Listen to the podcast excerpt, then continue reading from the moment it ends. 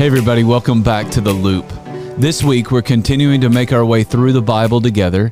And this week, I want to look at two books in the Old Testament, not just one. Now, let me explain why. The books of 1st and 2nd Chronicles are really important books, but they're also a little repetitive. In 1st and 2nd Chronicles, the author is summarizing a lot of the content that was already given to us in 1st and 2nd Samuel, as well as 1st and 2nd Kings.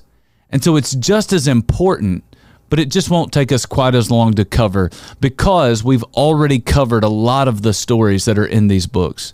So today I want to take you to First Chronicles chapter 12 and I want to read to you just one verse that I really want you to think about. In this chapter, we're told that many people rallied around David shortly after he became king. David was a great king, but I need you to know this God made him a great king, and the people around him made him a great king. According to verse 32, some of the men around David came from Issachar. The author tells us that these were men who, and I quote, they understood the times and they knew what Israel should do. Now, I don't know about you, but sometimes I find myself in a place where I just don't know what to do. The right thing to do is just not clear. Now, that's especially true when we find ourselves living in some strange times.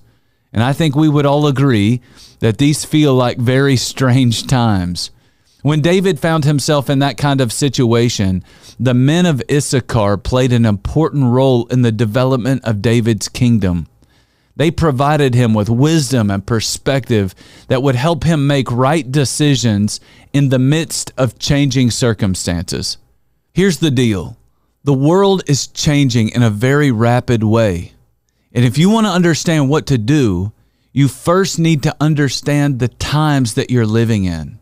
And so, for example, how does the age of technology change the way we need to operate in business? How does the age of technology change the way you need to parent your children? How does the age of technology affect how we go about doing church? See, times are changing, and when we understand the times, we can better understand what to do.